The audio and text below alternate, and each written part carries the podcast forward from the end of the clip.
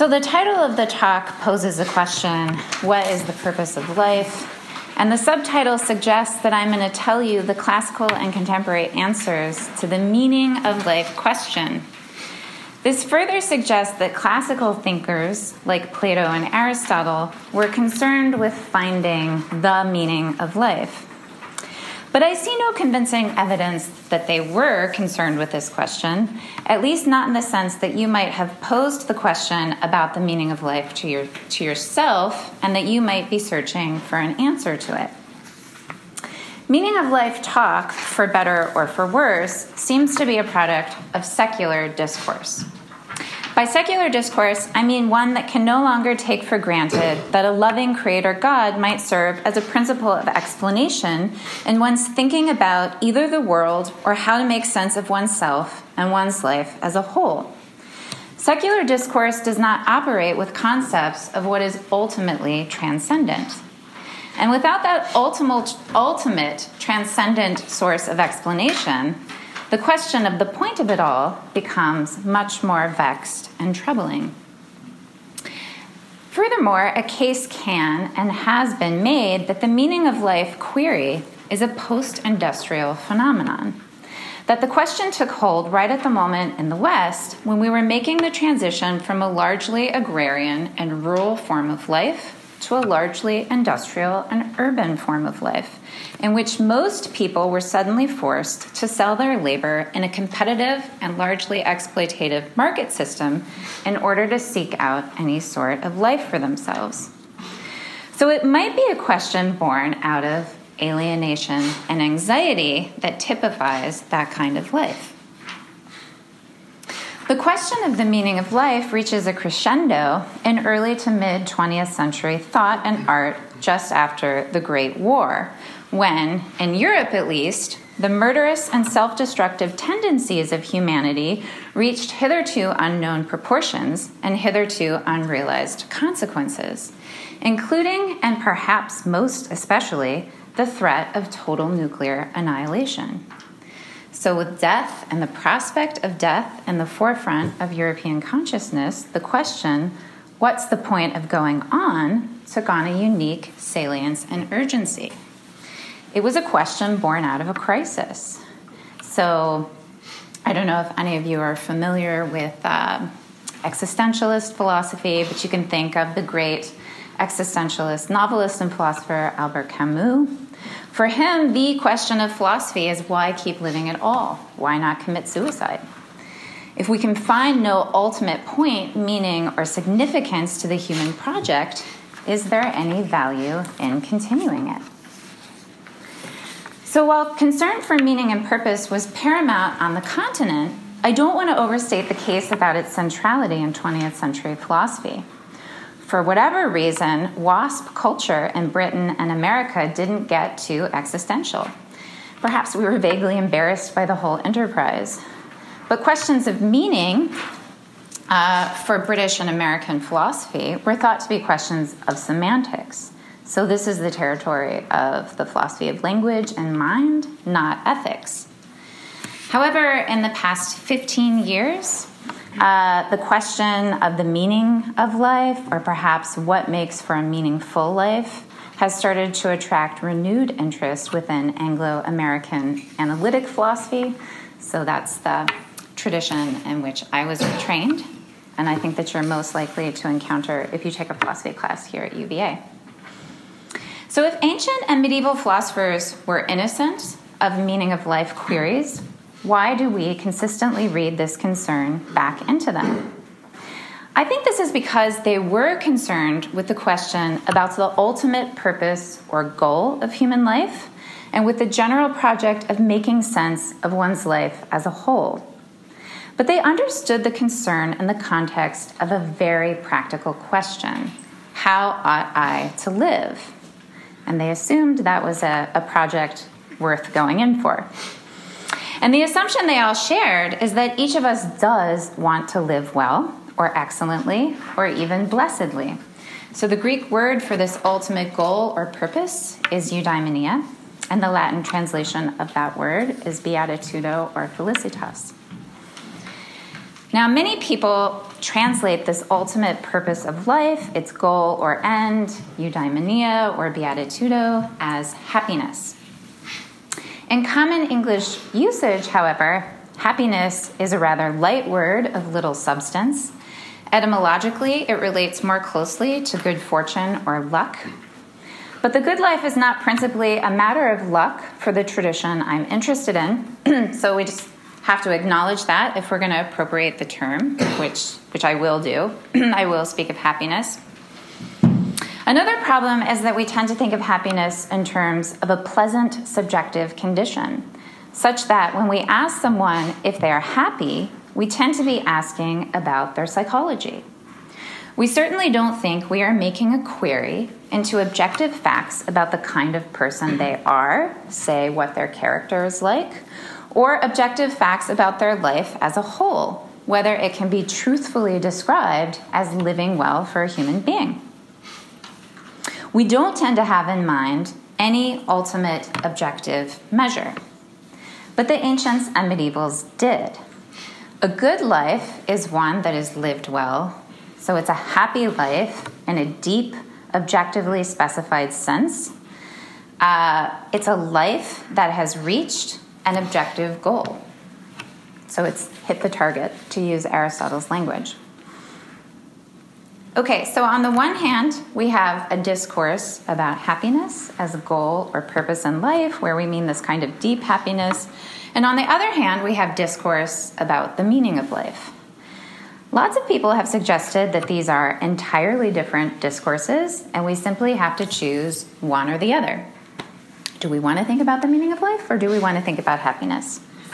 But one goal of this talk is to try to explore ways in which the two queries might be fruitfully drawn together into something like a unified account. So I want to start by trying to integrate thought about meaning generally and thought about life generally. And I'm going to turn to the Aristotelian tradition, which in my estimation includes the thought of Saint Thomas Aquinas, in order to try to make some progress on this front. So I want to think of meaning in terms of the intelligibility of a part by reference to the whole. So for instance, the meaning of a word is a matter of its functional role or its use in a sentence. And moreover, the meaning of a sentence is a matter of its functional role in a larger whole that is a natural language, like American English. And language is bound up with forms of life. You understand words in American English by looking at how Americans use them. And Americans use words in order to communicate with one another. And they communicate in order to live together in socially cooperative ways. There is no way to share forms of life or to live together except through communication. That's a general point. Um, and for us, we communicate through language. Um, and I think it's for this reason that Aristotle associates language use and justice, since social cooperation for human animals seems to hang on justice. Now, meaning in this context is holistic. By holism, I just mean the opposite of what I'll call atomism. Atomism tries to build up an aggregate out of individual, independently specifiable parts, or atoms. But language isn't like that. It's not like an aggregate made out of independently specifiable parts. Language is more like an organism in that it is a whole that is always prior to its parts. This is the metaphysical truth behind Wittgenstein's celebrated argument against the idea of a private language, or an isolated language that breaks out in one individual person. A language, Wittgenstein argued, cannot break out in an isolated individual for the simple reason that no sentence uttered by any individual could possibly have meaning in absence of a whole that preceded its construction and that could possibly render it intelligible as a form of communication to another. Meaning isn't private, it's not in the head, it's public in that it's subject to objective criteria recognized by other users of the same language. Meaning has to be communicated to another. Someone else has to be able to participate in it with you. So just as language cannot be understood at an individual or atomistic level, neither can life. For the notion of the whole organism is prior to any individual member or its parts in an analogous way. So to see this, I uh, just want to consider Aristotle's claim, which at first seems kind of crazy, which is that a severed hand is not a hand at all. So a severed hand would be like, you cut off my hand and you put it over there. It's severed. Aristotle wants to say, that's not a human hand. Now, why would he say this?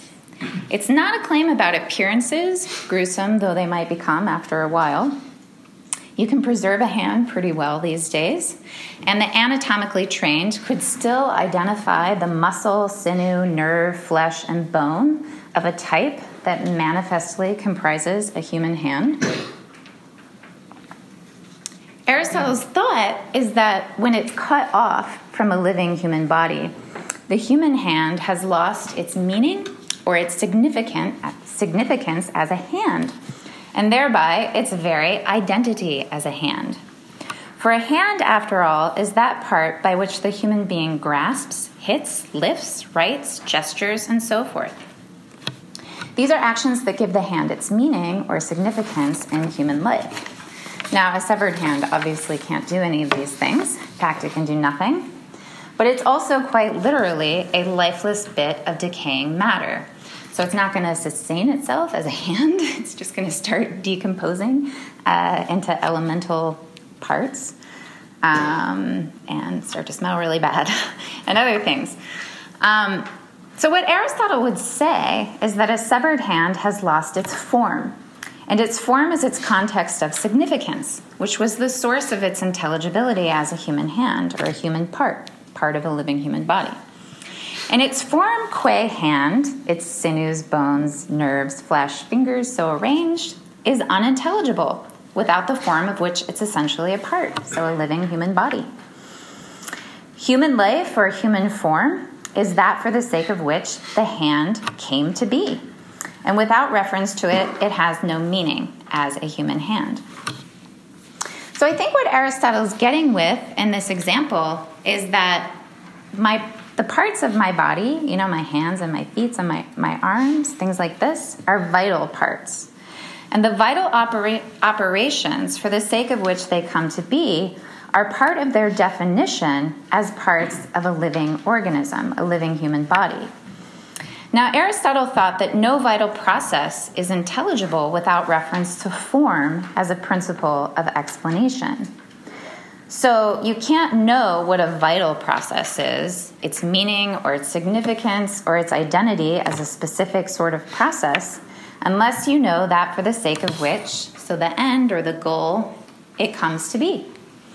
And for a living thing, which has living processes, that end or goal or purpose is the coming to be of the life form, so a human being.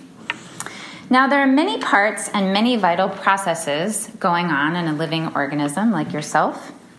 These form a teleological system that shows how they are unified in accordance with the growth and self-maintenance of the form in question, human form. A living thing, Aristotle says, is engaged in a process that explains its own realization, a process that is the cause of its own coming to be. So to put this another way, organisms are self-movers. They move themselves, since all of their vital operations form a system for the coming to be and self-maintenance of a single unifying end, the life form. So on your handout, um, that's natural teleological explanation or evaluation. So just to give an example of this general form of explanation at work and to consider the way in which a unitary end functions within it, consider the material process of mitosis. So that's the doubling, sorting out, and splitting up of chromosomal material. What can be described as the exact same material process can in fact be two distinct vital operations depending on the life form in which the process unfolds.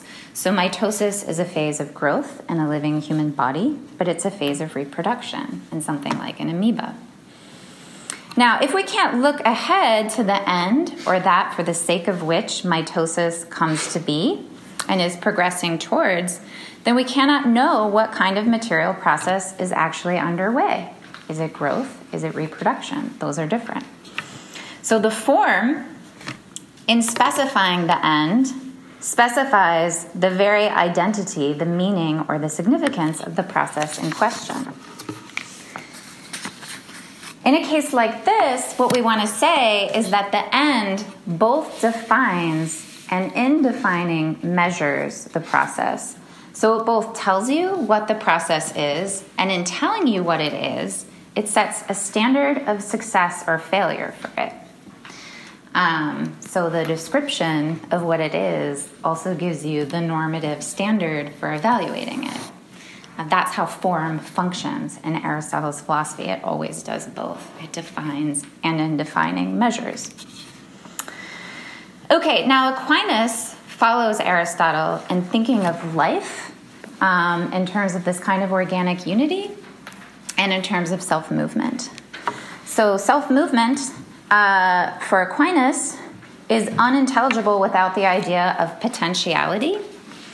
Potentiality is a kind of directedness to an end, uh, attending and a certain towards a certain goal. And the idea is just that, look, in order for all of these disparate activities and processes to realize themselves in a unified way, such that each serves and sustains the others, they must all be directed towards some unifying end. Just call this form. If we understand it in this way, then we can think of vital activity, the activity of living organisms, as a kind of self-actualization or self-realization. And we can understand that as actualizing a potential to attain some end. This explains how we can look at an acorn and know that it is such as to be a full-grown, mature oak, which is pretty incredible if you think about it. Um, but the acorn has the potential to become an oak when placed in suitable conditions. So that's the basic idea of potentiality, the directedness towards an end or goal. So I've been arguing that life, just life generally, living organisms, is meaningful. I've tried to connect the concept of meaning to the idea of organic unity or wholeness, and I have associated this unity with form. Form renders meaning and intelligibility upon vital processes and activities of living things. And this would be true if no human being were around to remark upon this. So this form is no mere social construction or anthropomorphizing of nature. It gets on to reality. Moreover, the idea of a life form, much like the idea of a language, is the idea of something general that is also something particular and material, of something that cannot be attached to any one individual on its own, but necessarily picks out many potential individuals, and at some point in history, actual individuals. It is this generality of life and language that makes it meaningful. But in order to get at this, we have to recover the notion of form. Then we are in a position to see that nature is also shot through with value in addition to meaning. So we can speak of natural intelligibility and meaning, but also of natural goods. In fact, I would say that, that's, that the real significance of form is that in determining reality in some way, it does thereby set a standard of what is good or bad for it. So this is the idea of natural goodness. In thinking about natural goodness, a useful starting point is its opposite, natural defect. So our metaphysics of life allows us to say that when the essential powers or capacities of a living thing are impeded from realizing their ends, so the mature state of the life form, when some potential fails to become actual, this is a kind of defect or lack. For instance, the oak can fail to develop strong roots due to lack of rain, exposure to a virus, or an infestation of a par- parasite. These are all ways things can go wrong for the oak. Now, if one encounters such an oak, that is to say, one with shallow roots, one could truly assert that its condition is bad, it's defective, it's unfortunate, or it's simply evil. But again, notice that our ability to make a judgment of natural defect depends upon our having in mind the standard of the mature form of the thing, its full actuality or its measure of natural goodness. So, for a living thing, to be doing well or to be good is just to most completely or fully exemplify its potentiality, or at least be doing things that are on the way to that and aren't in any way impeded from accomplishing that. Now, I want to apply this way of thinking about life to human life and action. Human beings are living things, and we're a kind of self-mover, according to Aquinas. Now, human actions are those proper to man qua man. That's language from Aquinas, where man just means human person. It's not a gendered concept. So digesting my food uh, is something that happens in me, but it's not a human action in the sense that interests Aquinas. What is proper to man is what can be uniquely ascribed to the human person. So we're different from plants, and that we're conscious, right? We perceive a world and we move about that world uh, through perceptual capacities. But what ma- and animals do that as well. So that's the difference between a plant and an animal. It's a sensate form of life. But what makes us different from any other kind of animal is that we are rational or self-conscious. And what Aquinas says is that rational action, or properly human action, is moral action. So now we're talking about those activities of life over which a human person exercises rational control. So these are the things for which he can be asked to make meaningful or intelligible to another person by giving his reasons for doing them. This is the sphere of the voluntary. The moral sphere is the voluntary. So as Saint Thomas puts the point, Um, man is the master of his actions through his reason and will, right? So that's the proper moral sphere. Now, my individual actions in this sense are on their face intelligible or meaningful. I can communicate about them to others, and often do. As Elizabeth Anscombe has argued, human actions properly so called are subject to a special sense of the question why. They are such as to be called to account, and for that reason, we are responsible for them. So, for instance, I'm standing at the podium talking. Why? Because I'm giving a lecture about the meaning of life. Why? Because I'm a philosophy professor. Uh, that's my job. Why? Why am I a, a philosopher, not a firefighter? Uh, lots of reasons, but one is that I believe pursuing wisdom is central to the good life, that I have something unique to contribute there. So in the final analysis, I think that in standing here and giving a talk, I am living well. And I can give you a story about why I think that. Now, to talk about living well, to give that kind of description about what I'm doing, it's the most general, uh, but also the most significant or meaningful description of a human action. It's the one that really matters in the final analysis. So when Aquinas says that morality is said properly of man, what he means is that moral or properly human acts are defined in relation to a unifying end. And that end is the same as for any self-mover. It's living well. He thinks that every act is moral because every act can be truthfully described as living well or falsely so described. If it cannot be truthfully described as living well, if it's not the case that I'm giving the talk right now, that I'm living well, that's because the action in some way impedes me from realizing my end. Now, Aquinas calls this end happiness. So happiness, well, or in his Latin, beatitudo, um, which I'm going to translate as happiness with all the caveats, happiness is the defining and unifying goal of any properly human act, insofar as human acts are done from reason and for reasons, those that can be called to an account and are susceptible to a practical sense of the question why. So again, we need to have that unifying end in order to talk about life and self-motion. Now, such an end, Aquinas thinks, is necessary for actions to be practically meaningful or practically intelligible. This is his starting point in the so-called Treatise on Happiness and the Prima Secundae of the Summa Theologiae. It's necessary, Aquinas argues, for us to make rational choices at all. So that is to say, to have a rational, deliberative ground per- for preferring one action over an alternative. And this is necessary for our actions to have the kind of significance that grounds our communication about them with others, that is to say, a communication by giving reasons. And humans, as rational linguistic animals, participate in shared modes of life together. So we're not atoms or isolated individuals. We come to be for the sake of an end that is shared in common with others.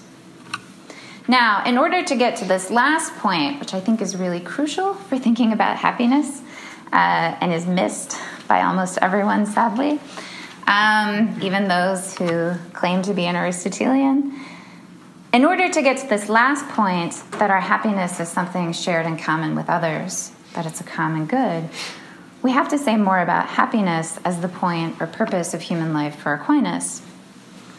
We have to explain what it means to say that happiness is a common good. Now, a common good is distinguished from a private good for Aquinas, and a quintessential private good would be something like bodily pleasure. No one can share in my bodily pleasure, even though somebody else could bring about bodily pleasure in me. Bodily pleasure is mine in the sense that it's entirely a matter of my subjective experience. The good of it redounds only to myself, and no one can share in it with me. And it can be competitive. So what pleases me in that sense might compete with what pleases you. By contrast, a common good is universal, non-competitive, and enjoyed with others in relations of mutual participation. So it's a, it's a participation relation. Happiness is common to all human beings in virtue of their shared form. So all of us seek it just in virtue of being human. It's not competitive because my pursuit of happiness, at least if I do it in the right way, should in no way detract from anyone else's. So m- me getting happiness doesn't take away from you getting happiness, okay? So it's not like the milk in the store. Me getting milk might detract from you getting milk. There's only so much milk in the store. Happiness is not like that. Finally, as a common good, happiness is never the sole possession of an individual. The enjoyment or pleasure of a common good is that it is participated in with others. So, just to give you an example, the characteristic joy of playing Beethoven's Ninth Symphony could never be identified solely with a single French horn player. Such a joy cannot be attained alone, but only with the other members of the orchestra playing together. And the joy of playing the instrument is intensified when it's shared. So it's more enjoyable, right, um, when you're playing the whole symphony with others than when you're practicing by yourself alone. Now, not everyone recognizes that happiness is a common good. In fact, I think most people aren't thinking that way at all anymore. When Aquinas discusses happiness as the necessary aim of action, he means formal happiness. So Aquinas makes a distinction between a formal and a material conception of happiness. Now, I've been talking about happiness so far in a formal sense. Um, so formally, happiness is what can completely satisfy our capacity for rational desires. So that's our human capacity to will things. Happiness in this sense is being fully sated by a good that is final, which comes by way of possessing the universal good, which is the formal object of the will. So being sated has a clear subjective component and is psychologically real, but this kind of satisfaction only comes by way of possessing what is truly or objectively good and perfective of human beings. Um, so it has a subjective component, but only if you get what is objectively good. Now, this formal conception of happiness is what gets deployed in Aquinas' account of human action and free choice. Um, that's the story that I've been giving uh, about happiness as a necessary aim of action that defines and measures it. Everybody wants it, right? But materially speaking, so when Aquinas switches to talking about a material conception of happiness, he means, what specifically do you think happiness consists in? Is it wealth? Is it pleasure? Is it fortune? Is it honor? Um, what are you going for, right? You have this desire to be happy, to be fully satisfied, but what is it that you think is going to get you that? Um, and here Aquinas says, well, people are, are all over the place, and there's nothing that you necessarily think um, is constitutive of, of happiness. Um, so one's material conception of happiness is their specific vision of the good life. And it could be more or less articulate. It might make no sense at all. It might be beautiful and worth realizing. But the point is that in when you deliberate about what to do, you operate under some material conception of happiness. So you all have one. It might not be very good. It might not be very articulate. You keep revising it over time. Maybe for a while you were going after wealth, and then you had a crisis, and you realized your life was empty, um, and so you, you revised your material conception of happiness.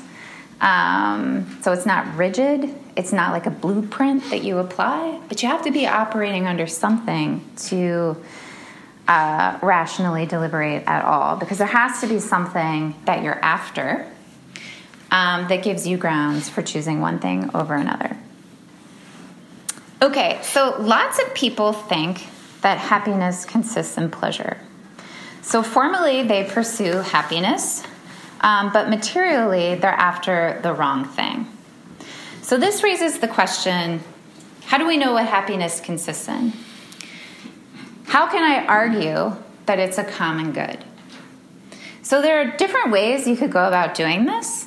Um, one is to provide an account of practical reason, according to which its first principles are the main constituents of human happiness. So you could talk about basic goods or ends of human life. On such an account, living well is living in accordance with principles of right practical reasoning through the cultivation of virtue, where virtue is understood as dispositions that perfect our human capacities so that they operate for the sake of living well together. Now, this is the sort of account you find in Aquinas. But there's another way to get to the same sort of account, and this is from the first-person perspective. So when you think about the first-person perspective of choice and deliberation and your own reflection upon the question, how do I live? What should I do? Am I, in fact, living well? Um, now, this question is often posed in medias res, right, in the middle of your life. Things are happening. You're busy. You're doing all this stuff. You're trying to get an education, work, make money. Maybe you're trying to have a family. You're trying to be healthy, trying to pursue friendships, trying to contribute to your community. There are all these things that you're up to. Uh, but there's this question, um, what's it all for? Why am I doing any of this? Am I happy? Now, some people ask themselves this question, and it elicits a profound crisis. So the person in crisis is a person who suddenly questions in a radical way what they've been doing. So suddenly they no longer see the point in going on the way that they've been going on. And usually this is because their normal life has been upended somehow. Um, so there are lots of examples of this. One classical example is Boethius. Has anybody read The Consolation of Philosophy? No? It's so great. You guys should read it. Uh, Yeah, so in The Consolation of Philosophy, uh, Boethius is uh, in prison, and he's about to be executed, and he's really sad, which makes sense, um, because basically everything in life has been taken from him, um, and he's so confused because as a good student of Plato and Aristotle, he thought that he had done all the right things, right? So he had tried to be a philosopher, statesman, uh, and was very successful, but moreover, he tried to be just. right? But it's justice that landed him in prison, okay? He's going to be killed uh, by the barbarian king Theoderic precisely because he did, like the just man often does, something that made uh, the people in power mad. Um, so that's one kind of crisis, right? When you're like, wait...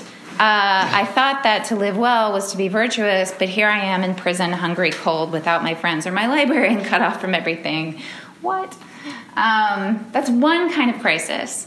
Um, but I think a slightly more interesting crisis for our purposes um, isn't the guy who suffers from misfortune, which I think is the case with Boethius. He just had bad luck.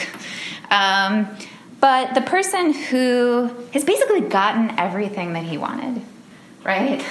Um, so they had this beautiful vision of the good life. They've basically gotten it all. Um, and they feel totally empty and miserable.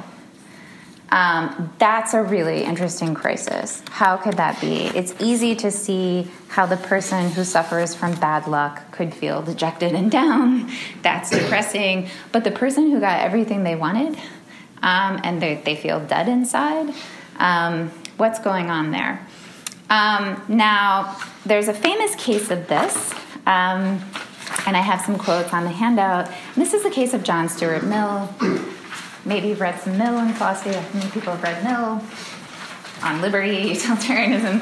Okay, so uh, he's one of the fathers of utilitarian ethical thinking, ethical and political thinking, which is a... a school of thought still very much alive and well uh, and taken very seriously. Um, Mill, in his autobiography, which is so, so fascinating, um, talks about uh, this crisis in his mental history, um, which I'm thinking of as a crisis of happiness. So he basically has a mental breakdown. Um, And what's strange about the mental breakdown and striking about it, and for Mill himself, is that things are going great. uh, and he has this mental crisis. So if you look at the quote, these quotes are from his autobiography. Uh, here's Mill.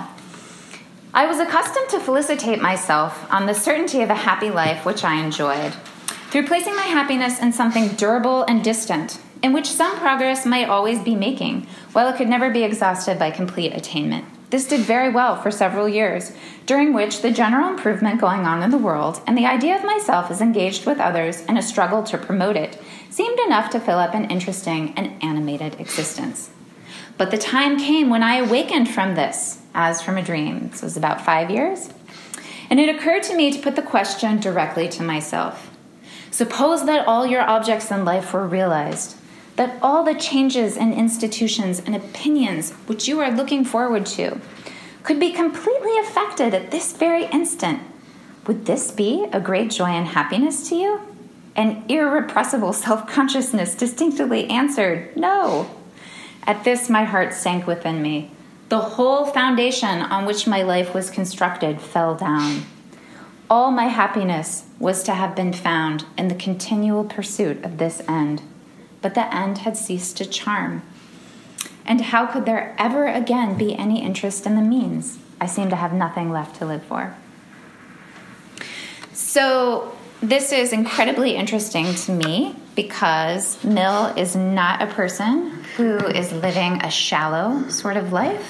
The first part of his autobiography is about this astonishing liberal arts education given to him by his father. Um...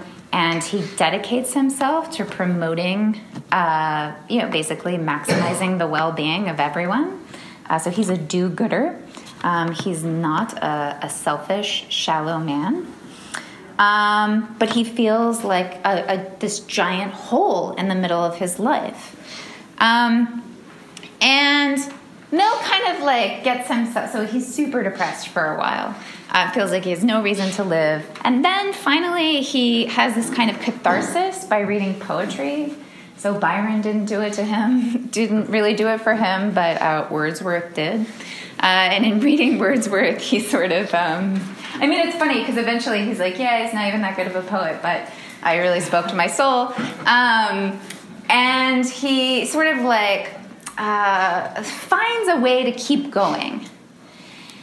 But then he has to keep going. And what Mill says that he learns to do is basically engage in a kind of life hack. So he decides to kind of like hack into his own practical reasoning. Um, and this is a, a description of his life hack or his solution to his crisis. So it's not it's not that he gives up his basic convictions, okay? So it, it wasn't that he realized he was after all the wrong things. That's not what happened. Uh, his solution is as follows. So I never wavered in the conviction that happiness is the test and rule of all conduct and the end of life. But I now thought that this end was only to be obtained by not making it the direct end. Those only are happy, I thought, who have their minds fixed on some object other than their own happiness, on the happiness of others, on the improvement of mankind, even on some art or pursuit, followed not as a means, but itself as an ideal end. Aiming thus at something else, they find happiness by the way. The enjoyments of life, such was now my theory, are sufficient to make it a pleasant thing when they are taken en passant, without being made a principal object. Once make them so, and they are immediately felt to be insufficient. They will not bear a scrutinizing examination. Ask yourself whether you are happy, and you cease to be so. The only chance is to treat not happiness, but some end external to happiness as the purpose of life. Let your self-consciousness, your scrutiny, your self-interrogation exhaust themselves on that. And if otherwise fortunately circumstanced, you will inhale happiness with the air you breathe, without dwelling on it or thinking about it, without either forestalling it in imagination or putting it to flight by fatal questioning. This theory now became the basis of my philosophy of life, and I still hold to it as the best theory for all those who have but a moderate degree of sensibility and of capacity for enjoyment, that is, for the great majority of mankind. This is kind of life hack, right? Yeah, you want happiness. Happiness is the goal. But the trick is, don't think about the goal. If you don't think about the goal and you think about something other than the goal, the goal will come. Okay, so I think Mill is right here that we should deliberate based on what, that we should not deliberate based on what will please us. That if this is our primary concern, we are bound to be miserable and feel that our lives are empty and meaningless. But we don't need to hack into our practical reason unless we think of the goal in a wrong way. So a missing part of this picture is that Mill is a hedonist about value. And it's Mill's hedonism, his thought that pleasure is the measure of a good and happy life, that's the real problem. And he sees this from inside his own experience, his own crisis, right?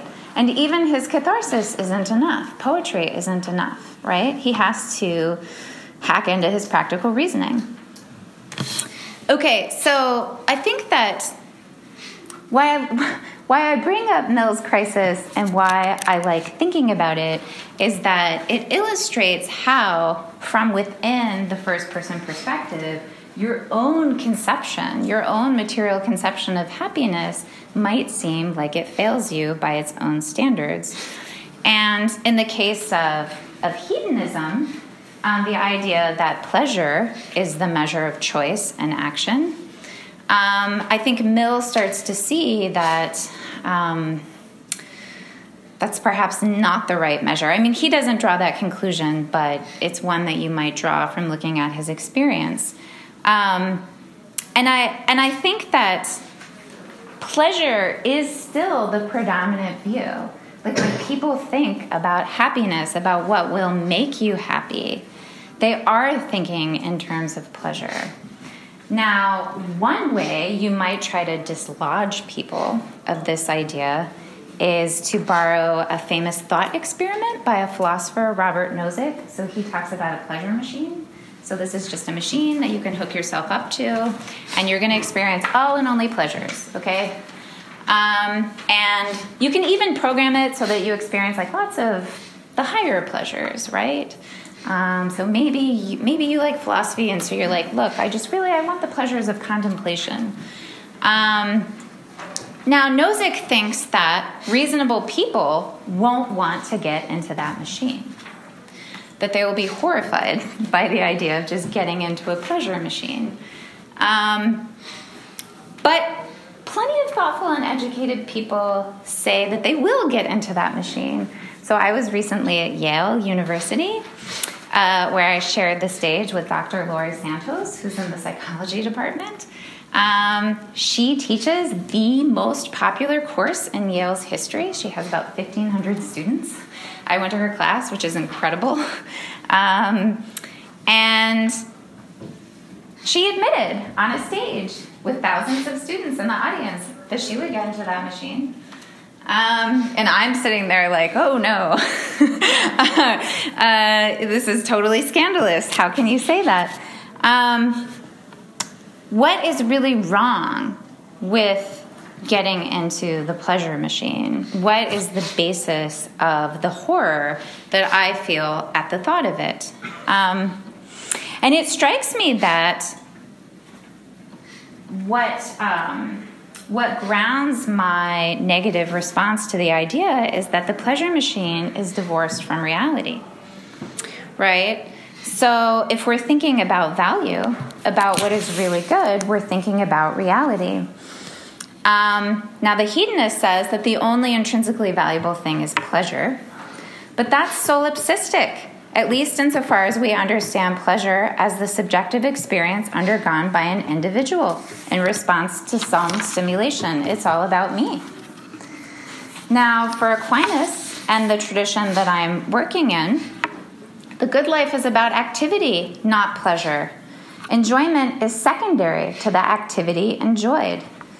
So the good life is about who you are and what you do, not what subjective experiences you undergo, or insofar as your subjective experiences are valuable or worth undergoing, it's because of the activities that give rise to that subjective experience. Um, now, humans are part of reality, and there is a reality about ourselves to know and to love. And these capacities that make us properly human, our intellect and our will, are capacities that connect us to reality. Our intellect allows us to grasp the truth about the way things are, and our wills allow us to possess the good. These are two different ways to be connected with reality. If I experience love in the experience machine, it's solipsistic, it's not real, because real love is union or communion with a real good. In the pleasure machine, there is no union with a good. There's only pleasure. So the problem at the heart of Mill's vision of the good life is the failure to account for the fact that as creatures with intellect and will, we desire to know and to love what is real and outside of ourselves. We are not mere pleasure seekers. Our happiness must be understood in terms of our capacities to know and to love, because our perfected condition consists in the fullest exercise of this potential. To know and to love is to be in communion with reality, with things outside of ourselves. So the meaning and the meaningfulness of human life hangs on the sort of communion that defines possessing the truth through knowledge and possessing the good through the love that defines the will. Now, what can fully satisfy our rational capacities to know the truth and will the good? Aquinas' answer is God. God is the object that most fully satisfies our desire to know, because God is the fullness of being or reality. To know God is to know the totality of being. If you know God, there is nothing left for you to know. And as for what we can love, here again for Aquinas, the answer is God. The only thing that can fully satisfy our desire for the good is that which is universally good, that which completely satisfies our desire for the good and cannot be lost to us.